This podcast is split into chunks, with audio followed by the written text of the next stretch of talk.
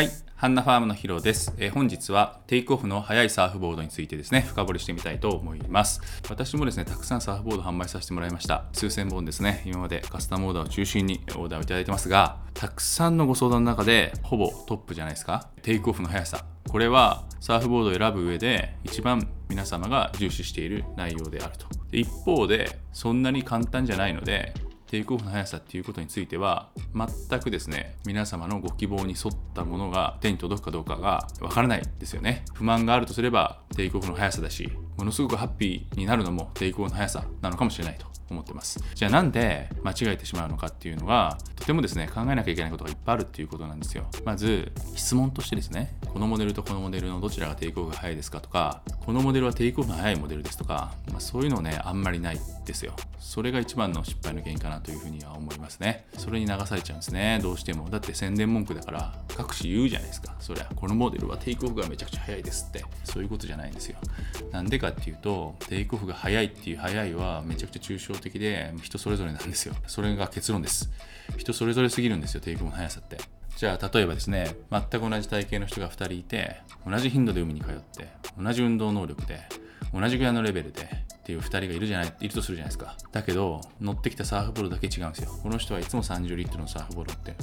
この人はいつも26リットルのサーフボード乗ってんですよ。まあ65キロだからどっちもいけるでしょ。その人に28リットルのテイクオフがめちゃくちゃ速いサーフボードを店員さんが勧めるじゃないですか。30リットルばっか乗ってきたサーファーにとって28リットルってめちゃくちゃ遅いんですよ。テイクオフが。26リットルに乗ってきた人は28リットルのサーフボード乗ったらめちゃくちゃテイクオフ速いんですよ。そういうことなんですよ。だから結局人によって違うっていうこと。めちゃくちゃ大事なんでこれだけはちょっと押さえてほしいと思います。そして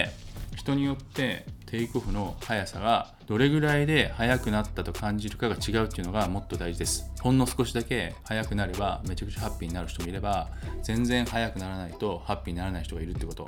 だから自分の中で基準を持っていただきたいというふうに思います。例えばハイパフォーマンスボードばっかり乗ってきた人にとってほんの少しだけテイクオフ速くなればめちゃくちゃ速くなると感じると思うんですよ。その人にとって幅を少し広げるとか厚みをほんのちょっと上げてみるとかってすごい大きな調整なんですね。一方でですね自分はまあ年齢とともにテイクオフ遅くなってショートボードでずっと行きたいけどミッドレングスぐらいのとこから乗れたらいいなと思ってる人にとってほんのちょっとの幅とほんのちょっとの厚み足したところで何にも速いと思わないんですよ。いつもより速くなるけど目指してるものが違うから。ってことは今までの2つの話から今使っているボードが基準になってその基準からどれぐらい速くなりたいのっていうことです。次の話なんですけどどれぐらい速くなったら今度は操作性がどれぐらい落ちるかってことでしょ。サーフボードって何かを取れば何かが減るって思ってもらって OK です。テイクオフの速さ取っていったら浮力がどんどん上がっていって長さが長くなっていって機敏性がなくなるんですよ。極端な話ロングボードまで行ったらテイクオフ速くなるけどパドリングは速くなるけど動かなくなるってこと。どこまで許容できるってハイパフォーマンスボードばっかり乗ってる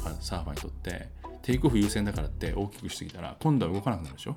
キレがなくなるじゃないですか。それは取れないってことよ。早ければいいってもんじゃないっていうことですよ。自分にとって自分の基準となるサーフボードよりもこれぐらいテイクオフが速くなるとこれぐらい動かなくなる。あなたにとって必要なのは少しだけのテイクオフの速さだけでよくてで機敏さはまだついてくるじゃん。少ししか上げてないから。っていうサーフボードが欲しいのかもうミッドレングスに負けないぐらいのテイクオフの速さが欲しくてその代わり機敏さはなくなると流すようなサーフィンでも全然いいですよ。とにかくテイクオフ速いサーフボードくださいみたいな。そういうご相談が一番当たります。欲しいボードが巡ってきます。で繰り返しますがこのモデルとこのモデルどっちがテイクオフが速いですかとかテイクオフの速いモデルをくださいとかいう質問はナンセンスなんですね。今自分はこういうサーフボードに乗っているこのサイズに乗っているがこのサイズよりもテイクオフが速いサーフボードが欲しいと。でもどれぐらいまで上げていいかはあなたの機敏さを求める度合いによるということですね。テイクオフの速いの速いはめちゃくちゃ人によって違うし乗ってきたサーフボードによって違うので体型からも言えないしサーフィン頻度からも言えないし